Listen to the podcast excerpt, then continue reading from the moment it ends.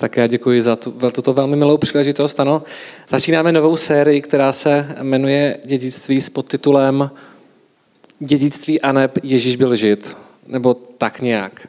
A je to opravdu ta naše snaha se podívat zpátky a učit se o, to, o tom, z jakých kořenů e, vycházíme, odkud, odkud vyrůstáme. A když jsme e, s Martinem Moldanem tuto sérii připravovali, tak ten obraz, který Martin přinesl a který byl taky trošku základním jako vodítkem pro, pro celou tu koncepci, byl obraz, který nalezáme v, u apoštola Pavla v Římanům v 11. kapitole, kdy on vysvětluje, jak je ten, tu těžkou otázku, kterou a, židé, a tedy křesťané a, řešili a byl to vztah k židovství, té židovské tradici, protože první křesťané byli výhradně židé, Ježíš byl žid, spasitel byl žid, takže to vychází z té židovské kultury a tradice. A apoštol Pavel, který vzal tuto víru a do celého světa, vzal to do Evropy, vzal to do Ázie, mezi pohany, tak řešil velmi tuto otázku velmi jako intenzivně. Jaký je ten vztah k té, k té židovské tradici, k té židovské historii. A on tam používá obraz a olivy. Já jsem se tady dovolil takový ilustrační obrázek, krásnou olivu. A poštol Pavel používá právě tento obraz, s kterým židé byli velmi dobře seznámeni, protože častokrát se i v Biblii, ve starém zákoně používá ten obraz jako stromu nebo olivy pro židovský národ. A a Pavel říká, a on se obrací na ty lidi, kteří nebyli z židovského národa kteří se stali křesťany, byli to křesťané z pohanů, jak se říká, nebo jak používá ten obraz apoštol Pavel a oni se tedy dívali na ten židovský národ a apoštol Pavel jim vysvětluje. Říká, podívejte se, byla tady ušlechtilá oliva. Mimochodem, kdo z vás je nějaký třeba agronom nebo, nebo má pěstitel. Je tady někdo z vás takový, kdo se v tomto vyzná? Kdo třeba má nějaké arboretum doma nebo něco? Ne? Ne, někdo takový. Můj dědeček byl takový a strašně si přál, abychom rozuměli stromům a kytkám a šlechtění. A i když měl vnoučat plno, tak byl velmi zklamán, že ani jedno z nich se neuchtělo. Zkoušel to na nás všechny a tam prostě vysvětloval, jak má tu zahradu a kdo to po něm přez, převezme trošku takový emocionální nátlak, jestli to někdo nepřevezmeme.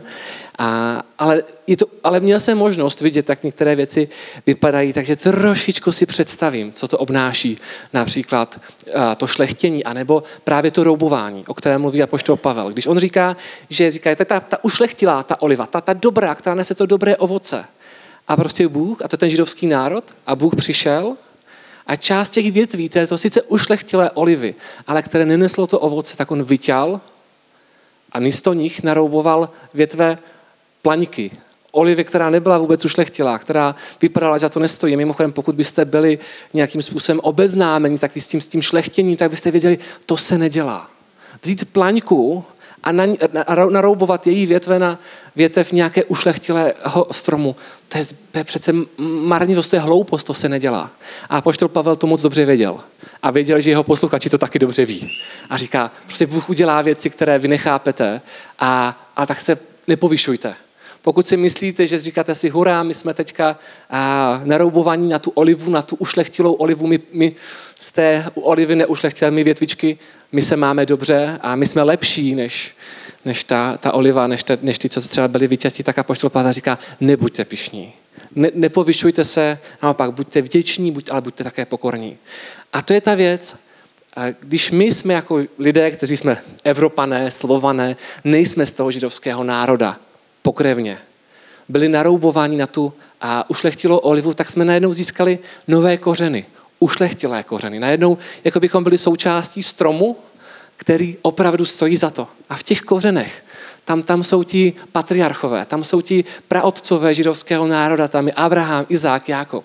Tam je Mojžíš. A poštol Pavel vlastně chtěl říct, vy jste najednou součástí této velké tradice božího díla. A tak buďte pokorní, važte si toho a a, takže to je ten obraz, který máme. A proto i my chceme, když budeme v této sérii mluvit o tom, víc o těch našich židovských kořenech, odkud vycházíme, možná něco o těch dějinách spásy, o tom, jakým způsobem Bůh pracoval v dějinami.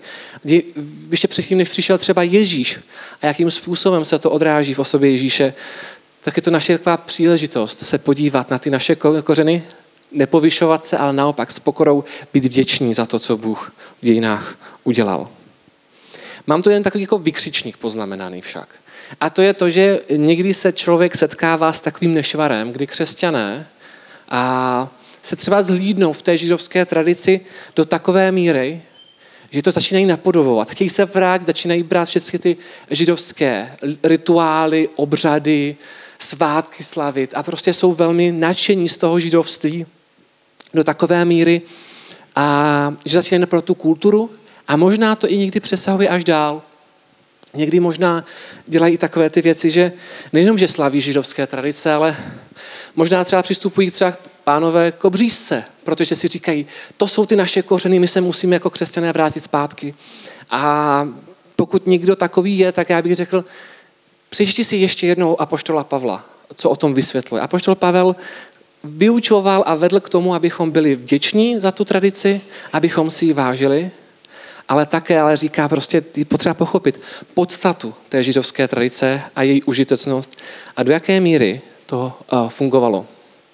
Takže toliko k úvodu k té naší sérii. A já bych poprosil Lukáši, jestli bys mě mohl posunout zpátky, protože já to zpátky na olivu, protože já tady mám sice aplikaci, ale tak. A toto je taky ještě jeden olivový sad, jenom pro takovou ilustraci. A to téma, které jsem si vybral a kterým začínáme, je téma, které, ve kterém je jistá míra nepochopení, jistá míra trošku možná zmatku, ale je to podle mě velmi zajímavé, ale hlavně důležité téma. A to je otázka zákona, židovského zákona. Když se řekne zákon, kdo má, kdo z vás teďka zvedne ruku, kdo má dobrý pocit, kdo má hned samé pozitivní konotace. Kdo z vás se střetl se zákonem a říká si super, zákon je paráda. V nás je taková jistá rezervovanost, pokud jde o zákon. Že jo? Já jsem teďka žertoval, Martin Pence říkal, že pojede příští týden, tady s námi nebude, protože jde do vězení. Martin Bonzl jsem to, už se to ví. Nevím, jestli jsem to měl říkat, ale Martin jde do vězení. Za, na návštěvu, má tam domluvenou návštěvu. Jo, aby bylo jasno. A já jsem udělal ten nejhloupější vtip, který by vás napadl. Napadl vás úplně všecky. Kterou byste se zeptali Martina určitě. Pokud byste byli slušně vychovaní, tak se nezeptáte, pokud nejste slušně vychovaní, tak se drze zeptáte. Nebojí se, že si tě tam nechají? A takže to je prostě jako, jenom se to hodí k tomu, že mluvíme. Ano, prostě být na té druhé straně zákona není příjemné. Střetnout se se zákonem není něco, co by v nás buzovalo velmi pozitivní emoce. Pokud jste potkali pána policajta, tak většinou, a obzvlášť v naší kultuře, to je takové, že radši byste ho nepotkali, radši byste chtěli být aby pryč od něho. A když vidíte pochůzkáře, měšťáky, jak dávají botičky, tak si neříkáte, super, konečně bude nastaveno právo a pořádek a lidi v Kolíně budou parkovat tam, kde mají a ne, vy prostě víte, že jste taky zaparkovali blbě a jenom doufáte, že to stihnete vyřídit, než se tam ty policajti dostanou. Takže naše takové vztah k zákonu myslím si, že častokrát není úplně pozitivní. A, a to platí i pokud jde o ten židovský zákon, protože mezi křesťany mezi panuje taková jistá nervozita, anebo takové, a možná i možná, řekl bych, a je to nefér, bych se domnívala, pokusím se vás o tom přesvědčit dneska, takové jako odmítání, že to bylo něco, něco ne, ne úplně dobrého. A že, a, nebo že my máme, že to, co máme, my je prostě mnohem lepší a ten zákon a, je špatný. Víte, oni totiž přispívají tomu dvě věci. Jedna věc je, že k tomu trošičku přispívá Apoštol Pavel o tom, jak psal o zákonu a, a těm, těch veršů zastavíme. A tak trošičku tomu našemu dojmu ze zákona, z toho židovského zákona, z toho starého zákona, a, který byl převážně jako koncentrován v těch prvních pěti knihách, a, že, prvních pět knih Možíšových v Tóře, což Tóra znamená jistým způsobem zákon. Takže a, ta, a kdo přispěl trošku takové naší averzi vůči zákonu, potom také byl ale Martin Luther, protože řešil on, když v 16. století řešil nějaké témata, tak jeho nepřítelem nebo jakým tím uh, oponentem v té diskuzi nebyl nějaký star, star, židovský zákon a židovská tradice, ale byl, uh, byla katolická církev. A takže v tom napětí prostě on napsal některé věci, které potom pro nás protestanty se staly jako důležité nebo se vyučovaly a vyučují. A přitom možná ne, ale možná spíš Luther reagoval na, ten, na tu situaci toho 16. století, ne na tu situaci prvního století. A my totiž jsou takové věty v Bibli také, které nepomáhají úplně, když čte, nebo v vozovkách nepomáhají. Když čteme například větu, znáte, litera zabíjí, ale Bůh dává, duch dává život. Také víte, že když byste chtěli mezi křesťany někoho urazit, tak o něm nesmíte říct, že je vůl.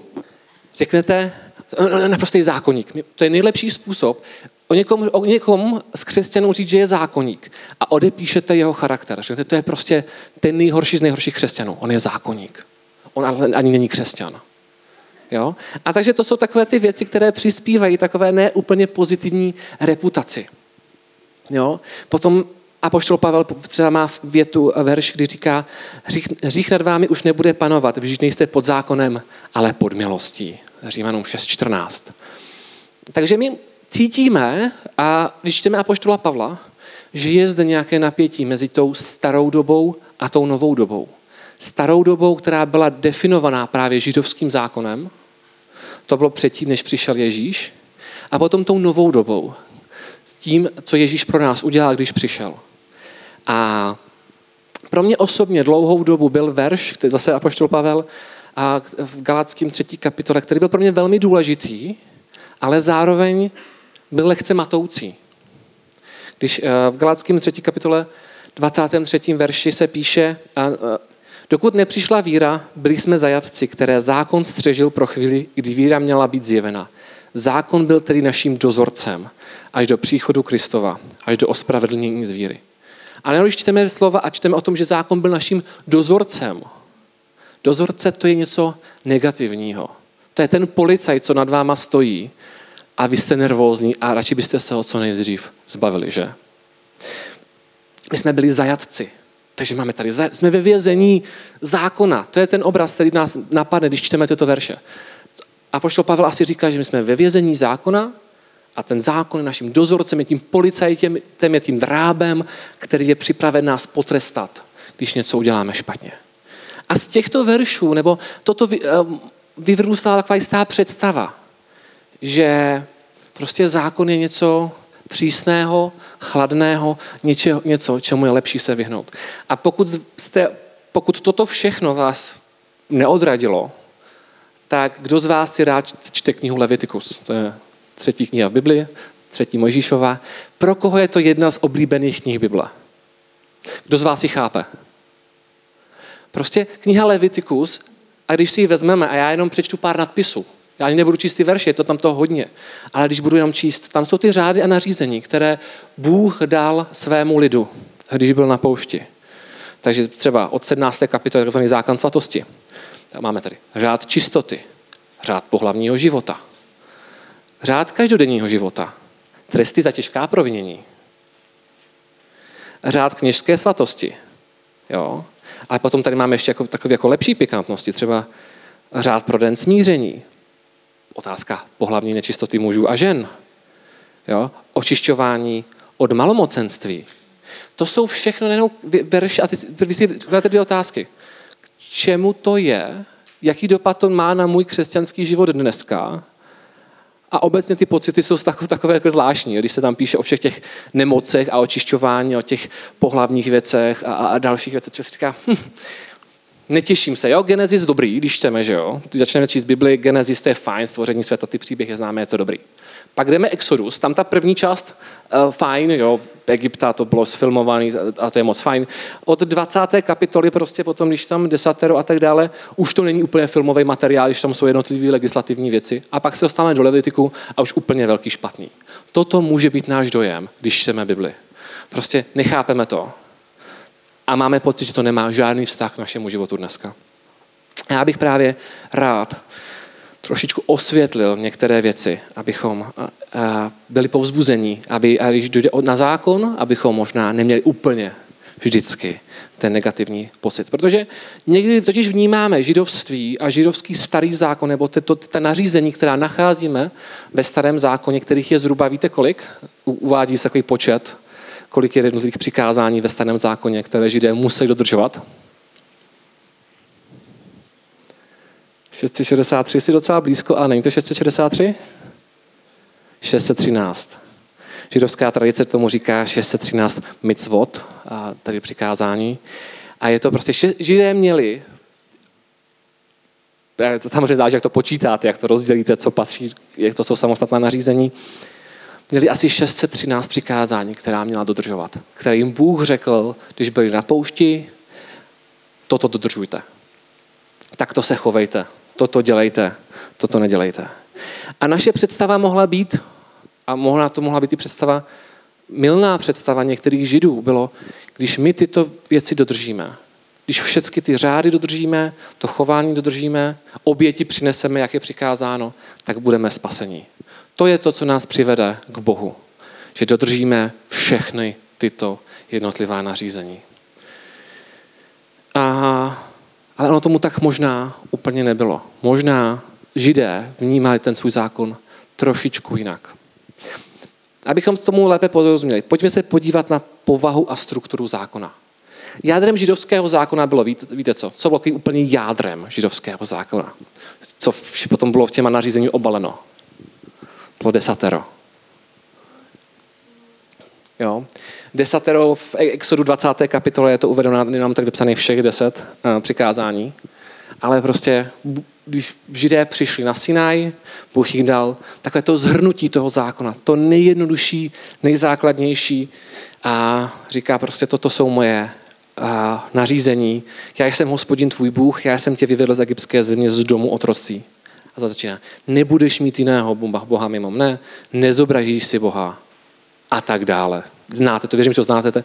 Pokud ne, si můžete připomenout desatero Exodus ve 20. kapitole, potom ještě zopakovaná, zopakované v knize Deuteronomium. Samotné desatero v sobě vystihuje, k čemu Bůh volá svůj lid. Pokud by si židé neměli zapamatovat, nebo Izrael zapamatovat nic, tak Bůh jim říká, toto si zpamatujte, jo, těchto deset věcí. A ještě Bůh je tak výborný učitel, že nejen, že jim dal desatero židům, a tak jim dal deset prstů. Jo? Takže prostě, a představa asi byla, že, že, že židé už od malička, Izraelci už od malička se učili to desatero a mohli si počítat. Raz, dva, nebudeš jít jiného Boha mimo mne. Nezobrazíš si Boha a tak dále. Cti otce svého i matku svou. Jo? Nezabiješ, nepokradeš, nesesmilníš. Deset bodů desatera, deset prstů na ruce. Paráda, výborná mnemotechnická pomůcka. Žádné dítě v židovské škole se nemohlo vymlouvat. Tak, kolik je eh, přikázání desatera? A on řekl, já nevím, protože kolik máš prstů? Samozřejmě žartuju. Ale je to... A, takže Bůh, toto je ten jádro, to je ten základ. A když se podíváme, kdybychom ten základ ještě se něj podívali pod lupou, co tam vidíme? Co tam Bůh vyučuje svůj lid? Jaké jsou ty dvě kategorie? První kategorie, jak se lidé mají chovat k Bohu. Jaký vztah mají mít k Bohu, který je vyvedl z egyptské země. Tedy nebudeš jít mimo jiného Boha mimo mne, nezobrazíš si Boha a tak dále. A potom jsem to, a jak se budete chovat k ostatním lidem kolem sebe. To je ta druhá část. Takže jak se chovat k Bohu a jak se chovat k ostatním lidem. To je to jádro izraelského zákona, který jim Bůh dal. Kdybychom se na to podívali potom z jiné perspektivy na ty další přikázání, která jsou, tak zjistíme, že jsou dva druhy eh, těch typů přikázání a potom pozdější právo to rozpoznává a právnické příručky jako chápou, že takhle je možné definovat právo. A to jsou, eh, a pro nás je to dobré tušit, že něco takového existuje. A to jsou eh, přikázání, která jsou vyjádřena takzvaně apodikticky si říkáte, uh, co to je cizí slovo, už to začíná. A apokriticky vyjádřené zákon je právě to, co vidíme v desateru. To je příkaz. Jednoznačný, nekompromisní. Toto dělej, toto nedělej. Toto budeš dělat, tak to nebudeš dělat. Jo? A je to takové velmi jednoduché, zřejmé a univerzální. Platí to pro všechny případy. A potom druhý způsob, jaký může být zákon vyjádřen, a to také tady nacházíme, je kazuisticky. Tedy případ, to, jsou, to poznáte podle toho, že ten příkaz začíná slovy pokud, jestliže. Jako, je to nějaká podmínka. Pokud nastane tato situace, tak se v ní zachováš takto, nebo takový to bude trest. Příkladem můžeme eh, třeba, jak se to můžeme ilustrovat, jo? to apodiktické vyjádření z Exodu 22. kapitoly máme, žádnou vdovu a sirotka nebudete utiskovat. Příkaz jednoznačný, není prostor pro diskuzi. Naprosto jednoznačné. Jo? A potom Bůh přichází a hned následuje takovéto kazuistické vyjádření. Pokud by nastala situace, a tedy pokud by nastala situace, že vy je nebudete, nebo že vy je budete utiskovat, že se k ním budete chovat špatně, tak potom Bůh říká, jestliže se přece budeš utiskovat a oni budou ke mně úpět, jistě jejich úpětím vyslyším, splanu hněvem a pobijí vás mečem. Takže z vašich žen budou vdovy a z vašich synů sirotci. Jo? Takže prostě tady vidíme to tvojí rozlišení. Je to první příkaz a vyjádřeno tím jednoznačně nekompromisním a potom je to situační. Ta druhá, ta kazuistická věc je situace. Pokud nastane tato situace, tak potom takto se chovejte. A víte, bylo by a, milné se domnívat, že celý tento zákon, a to je jako jeden z důležitých bodů, který si, bychom si měli odnést, bylo by milné si domnívat, že tento zákon přišel celý jen tak z nebe. Co tím myslím? Bůh dal zákon svému lidu. Ale ten zákon měl jisté paralely, jisté souvislosti s tím, jaké zákony měly jiné národy kolem. To nebyl úplně jedinečný zákon, že bychom nenašli žádnou paralelu, nebo že by některé přikázání nebylo podobné jako u některého vedlejšího kmene. Jo, tam jako existovala jistá podobnost, protože to bylo dáno tím časem a tou kulturou a tou společností. Kdybychom byli v situaci, že ne Izraelci byli vyvolený národ, ale Češi by byli vyvolený národ a dostali boží nařízení a boží zákony, a v dnešní době asi bychom čekali nebo očekávali, že nějaká podobnost bude, nějaká se třeba slovenskými zákony nebo, nebo polskými zákony, že některé ty hodnoty a to vnímání bude podobné. A to, to že tam byla nějaká podobnost s ostatními národy, není a, nic proti ničemu. Stejně jako když Bůh nařídil, jedno z těch nařízení byla obřízka. Obřízka byl zvyk, který nebyl jedinečný jenom pro Izraele. Izraelce, naopak v Egyptě například obřízku také praktikovali. Jo? Takže Bůh využívá, a to ten důležitý bod, který si toho máme odnést. Bůh reflektuje tu dobu a ten včas, ve které se ten jeho lid nacházel. A ta přikázání souvisela, nebyla úplně odtržena od doby a života a typu života, jak ti lidé žili. Prostě spíše, že ne nutně ve, ve městech, zpočátku to bylo, prostě stěhovali, byli to kočovný, kočovný národ a tak dále. Takže Bůh toto zohledňoval v tom svém těch svých nařízeních. A takže ta nařízení nebyla jedinečná v tom, že bychom nenašli paralelu s ostatními nějakými, že tento zákon, tento příkaz prostě je naprosto neslíchaný ve všech okolních krajinách. To ne. Co bylo neslíchané a co bylo úplně nové, byl ten účel toho zákona. Proč přesně takto Bůh ten zákon svému lidu dal? A já bych poprosil o takový trojuhelník, který to vystihuje, který zhrnuje velmi jednoduše pova- dává dohromady povahu všech těch jednotlivých 613 přikázání. Oni totiž dohromady dávali tento, uh, tu, tento trojuhelník, tento rozměr. Byl to otázka vztah Bohu, Boha, lidu a země. Ty všechny nařízení nějakým způsobem odrážela to, k čemu Bůh Židy povolává, jak je jeho záměr s nimi. On je povolal když ještě to byl Abraham, když to byl ještě jeden člověk, jedna rodina, žádný národ, žádná země, žádné království, nikdo, docela nikdo, docela nikdy. A Bůh říká, já sebe udělám svůj národ, svůj lid. A tak tedy Bůh potom, když ten lid se utvořil, když vyšel z Egypta, tak jim dal tato nařízení, aby zahrnovala celý život. Kompletně prostě to zhrnovalo jak mají žít. Takže je to otázka, ten teologický rozměr. To je otázka třeba morálky, etiky, jakým způsobem se židé, nebo Izraelci tenkrát, mají, eh, jaký je jejich vztah k Bohu. A ta hlavní věc této osy, Boha a lidu Izraele, bylo odrážet Boha. Žít život tak, aby na nich byl zjeven hospodin Bůh. Aby ta jedinečnost toho lidu byla prostě na tom vidět. Jo? A to potom zahrnovalo ten sociální rozměr, když jde, tam jsou, nacházíme nařízení, jak se mají lidé chovat.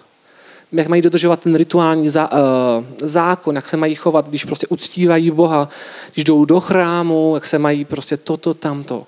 Takže to zahrnuje. Ale také to zahrnovalo právě ten sociální rozměr, jak se židé mají, nebo Izraelci mají chovat jeden k druhým. Aby odráželi to, jaký Bůh je. Když jsem četl o tom, že jedno z těch nařízení je, že židé nesměli utiskovat vdovu a sirotka, odráží něco, co vidíme i na dalších přikázáních, kdy Bůh klade velký důraz na ten sociální rozměr života společnosti. Víte, ten zákon, který židé tenkrát měli, měli 613 přikázání. Přijde vám to hodně? Přijde vám to jako moc? Zapamatovat a tak. Já jsem se díval pro, pro zajímavost. Víte, kolik Česká republika má zákonů? A jeden právník, co jsem našel článek z roku 2018, říkal, že máme asi 16 tisíc uh, různých právních norem. Aby bylo jasno, právních norem. Já teda nejsem právník, ale předpokládám, že to není, že máme 16 tisíc nařízení. My jich máme víc, a to spíš těch, těch kapitol plných nařízení a podmínek a toho všeho. To znamená, židé měli 613 vodítek, my jich máme prostě desetitisíce. Jo? A co vlastně dělal? Potom tady máme to, tu zemi zaslíbeno, že ten ekonomický rozměr. Bůh, když je to spojnici Bůh a, a země zaslíbená, Bůh dal židům zemi zaslíbenou. On jim ji dal, on jim svěřil, on jim připravil. Oni na ní neměli nárok sami o sobě. Ale Bůh se postaral, aby to jeho, jeho lid dostal to dědictví, které pro ně připravil a ta země je živila. A ta země živá takovým způsobem, a to v těch přikázáních vidíme, že když se lid měl chovat dobře, když Izraelci se chovali, jak Bůh chtěl, tak země byla plodná a oni se měli dobře a potom, když se od Boha odvrátili a kladli svoji důvěru v někoho nebo něco jiného, tak potom ta země tak úrodná najednou nebyla. A tento trojuhelník tedy podle mě velmi dobře, a tedy podle jiných já jsem ho nevymyslel, a vystihuje cel, tu celostní povahu toho zákona. Říká to o vztahu k Bohu, k, lidé, k ostatním lidem a k zemi, ve které žijí. Jo? Takže když třeba Bůh říká, buďte svatí, neboť já, já hospodin, váš Bůh, jsem svatý. Toto, toto vedení k té svatosti z Levitiku 19. kapitoly je prostě odrazem toho, vy odrážíte mě. A potom takto se chovejte v zemi, kterou já jsem vám dal. Jo? A to všechno dohromady odpovídá na jednu jedino, jedinečnou otázku.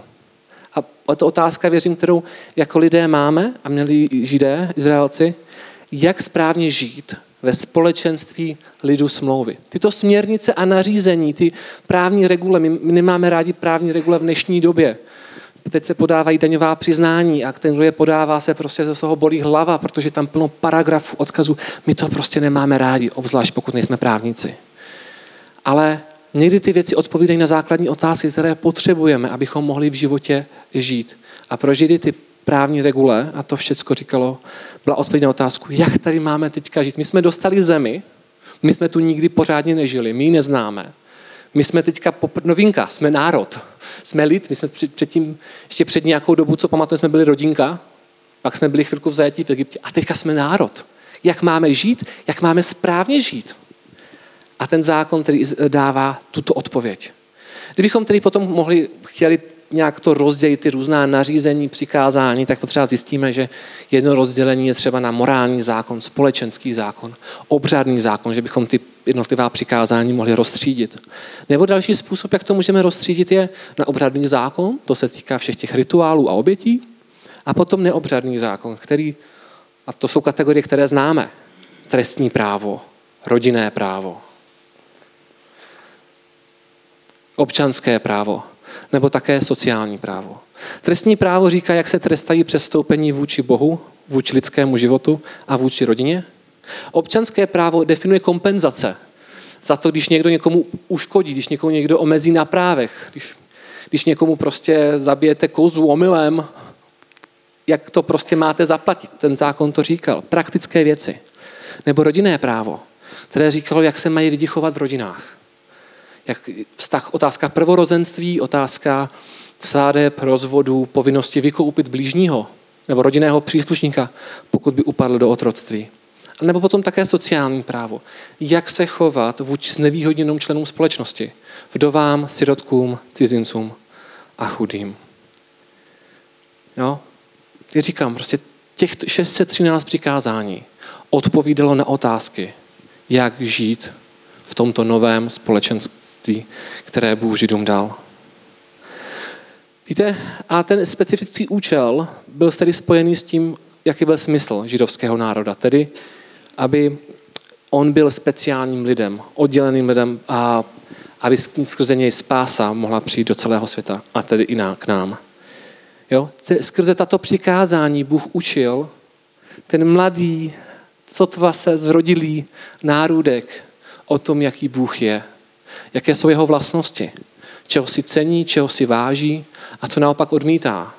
Když, jsme slyšeli prostě o tom, že Bůh například velmi dbal na to, aby lidé se chovali správně k těm nevýhodněným, k vdovám, sirotkům, aby nikdo z té společnosti nemohl je zneužívat. Ale zároveň Bůh totiž věděl, že ani i židé, i všichni ostatní, že jsme prostě poškození hříchem, že jsme poznamenaní hříchem, že děláme špatné věci. A proto to, toto lidské zlo bylo potřeba nějak regulovat. A Bůh skrze tento zákon vyjadřoval, jakým způsobem on je, jak se chová ke svému lidu a co něho očekávání. Víte, a důležité to uvědomění si. Židé nevnímali ten a, zákon jako cestu ke spasení. Častokrát ne. A nemyslím, že to nebyl ten boží záměr. Ne, že budou dodržovat zákon a tím si u Boha vyslouží spasení. Ne, tento zákon, tato nařízení, oni dodržovali, protože byli součástí božího společenství. Protože byli součástí toho, toho národa, toho lidu, který si Bůh povolal. A, oni, a Bůh věděl, že budou dělat chyby, že budou hřešit a proto tady dal i takové odpovědi na ten lidský hřích. Systém obětí, který něco vyjadřuje on, o, naší lidské potřebě a potom to, ta potřeba je naplněná v osobě Ježíše Krista, toho, co pro nás udělal na kříži. Bůh znal svůj lid, věděl o obtížích, které budou, tak jim dal ta vodítka, jak správně žít, aby mohl naplnit ten účel a záměr, který prostě pro ně připravil. A tedy židé, židé opravdu a to, to dodržování zákona bylo to vyjadřování, já jsem součástí božího lidu. Ne, když toto uděláme stoprocentně, tak, tak se Bohu zavděčíme a on nás konečně spasí a zachrání. Ne, protože nás Bůh udělal svým speciálním lidem. Proto my se chováme způsobem, který tomu odpovídá. A tak bych se vrátil k tomu verši, který jsem četl na začátku a který mi nějakou dobu strašil v hlavě, a to je tom Galackým třetí kapitola, verše 23-24. Český studijní překlad, totiž on to překládá trošičku jinak. A ten obraz, který kreslí, je podle mě znatelně jiný. Dokud nepřišla víra, byli jsme hlídáni pod zákonem, uzavíráni pro víru, která má být zjevena. Takže se zákon stal naším vychovavatelem ke Kristu, abychom byli ospravedlněni z víry. To klíčové slovo je tady vychovatel, ne dozorce, ne dráb a policaj, který nad námi stojí a čeká, až uděláme chybu, aby nás praštil. Ne, je to ten vychovatel. To řecké slovo, já jsem možná už někdy zmiňoval, to mám strašně rád. To řecké slovo je slovo paidagogos. To, je ten, to byl otrok, v té době otrok, který provázel syna svého pána za vzděláním a za zábavou. Chodil s ním, dokud to dítě bylo, dokud ten chlapec byl ještě nezletilý a on dohlížel. A zajišťoval mu to vzdělání, zajišťoval vám tu výchovu. A také mu zajišťoval třeba, aby se neunudil k smrti. Takže tento paidagogos, Apoštol Pavel vlastně tomuto vychovateli, tomuto průvodci životem nezletilého mladíka ho přirovnává k tomu zákonu. Ten zákon byl prot, dán proto, aby se lidé naučili, jaký Bůh je. Bůh, který se jim poznávali ho postupně a učili se, jak mají žít v tom společenství.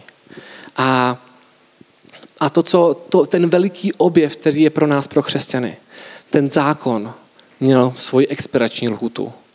Měl už od začátku v sobě zakomponované to, že on je pro určitý lid na určité místě v určité době za určitým účelem. A když ten lid už nebyl v tom místě, ale hlavně ten účel už pominul, tedy už přišel Ježíš, to zjevení Boha, už dneska poznáváme Boha skrze že se díváme na Ježíše a co pro nás udělal, tak ten zákon a jeho potřeba už pominula. Ne proto, že by zákon byl špatný, ale jak říká Ježíš, já jsem nepřišel zákon zrušit, já jsem ho přišel naplnit. Ve mně došlo vyvrcholení, on už teďka není potřeba. A on byl tím naším vychovatelem, ale dneska už jsme dospělí. Už jsme vyrostli. tím, že Ježíš přišel na svět. A my si teďka můžeme klást otázku tedy, jaký je smysl zákona. Když jsem říkal, odpovídal na otázku, jak žít v tom božím společenství, tak stejně tak my si klademe dneska otázku, jak žít, a ta otázka je stejná pro nás, jak žít v tom našem společenství, v tom božím, jak, jak máme žít jako děti v tom božím lidu. To je ta otázka, která by nás měla trápit. Měli se zaměřujeme na otázku, jak se dostat do nebe. A to byla ta to otázka, to naše i chápání, že asi židé si kladou tu otázku, jak se dostaneme do nebe. A proto prostě měli zákon že ho budeme dodržovat. Ale ve skutečnosti tu otázku, která Bible na mnoha místech řeší, je nejenom, jak se dostat do nebe, ale jak žít v tom novém království. V tom království, které máme tady teďka a které bude pokračovat až na věčnost. A my si tedy říkáme, tak dobře, tak my nemáme ten zákon. Ne. Ale pořád ty dvě základní kategorie, které pán Ježíš představil, to zhrnutí zákona, které nacházíme i v Novém zákoně, pořád platí. A to je otázka, jaký mít vztah k Bohu a jaký mít vztah k ostatním lidem. A jsme povoláni k tomu, abychom milovali Boha, ctili ho, uctívali ho. A abychom se k ostatním lidem chovali, aby milovali, jednali s láskou, abychom milovali své bližní. To je to, k čemu nás Bůh povolal. A ta otázka tedy je pořád vlastně stejná. A odpověď svým způsobem zůstává stejná. A stejně jako, eh, ale to, co máme obrovskou moc a sílu, je v tom, že máme Ježíše a jeho oběť. My víme, že nedokážeme Boha milovat tak dokonale, jak bychom si přáli. A my víme, že nedokážeme milovat svoje blížní, kteří nás mějí tak strašně štvou, jak Bůh říká. Ale ta odpověď není v tom, že to dokážeme, Jež Bůh ví, že to nedokážeme, ale proto přišel Ježíš Kristus, aby nám dal tu sílu, aby nám dal tu milost, abychom znova a znova se mohli vracet a říkat si, Bože, jak mám žít v tom tvém lidu? A Bůh říká, z moci mého ducha, plní prostě síly, která není z vás, ale je ze mě. A tak já bych prostě rád to uzavřel právě tě, tímto. Otázka zůstává stejná. Jak žít v tom božím lidu správně a ta odpověď zůstává stejná. Miluj Boha a miluj ostatní lidi. Možná je tady někdo dneska, kdo třeba si klade ještě tu otázku, je, že jsem já součástí toho lidu, jak se k němu můžu dostat. Jako jedna věc je chodit do, do sboru na nedělní bohoslužbu, stejně jako člověk mohl být židem a chodit ty rituály. Bůh nechtěl ani u těch židů, aby ho uctívali s chladným srdcem, odvrácení od něho nebo ze záští, ale že když naplní všechny ty věci. Ne, Oni ty věci mohli naplnit jedině tehdy, když milovali Boha a své bližní. A možná tady i my potřebujeme povzbudit, ale zároveň inspitovat svoje srdce, svědomí. Bože, miluji tě, jsem součástí toho tvého lidu a to nás nemá děsit, to nás může pozbudit, protože je to Bůh, který nám dává sílu. A tak já bych poprosil kapelu, jestli by mohla přijít nahoru a, a chtěl bych se tak pomodlit. Pane, tak já ti chci děkovat za to, že jsi nám ukázal ve, ten starý zákon a to, jakým ve starém zákoně, jak jsi jednal se svým lidem, v kterém můžeme vidět tvoji věrnost, tvé působení a vidět ty odpovědi na otázky, jak máme žít. A to platí i pro nás dneska, pane. My si klademe otázku, jak žít dneska, jak žít dneska v neděli, jak žít, jak žít zítra v práci, správně, dobře, tak, aby to odráželo, kým ty jsi, aby to odráželo, jaký jsi a co jsi pro nás udělal. A tak my víme, že ta síla nespočívá v tom, že dokážeme si očkrtat nebo správně udělat všecka přikázání, slavit všecko, jak máme, ale že ta odpověď je v tom, že Pane Ježíši, ty jsi ten náš pán, ty za nás zaplatil, zaplatil jsi za naše hříchy. A my to chceme dělat ne, abychom si zasloužili tvoji přízeň a tvoji, tvoje spasení. My chceme žít tím správným způsobem, protože si nás zachránil. Tak tě prosím, aby si nám dával sílu, na každý den. Amen.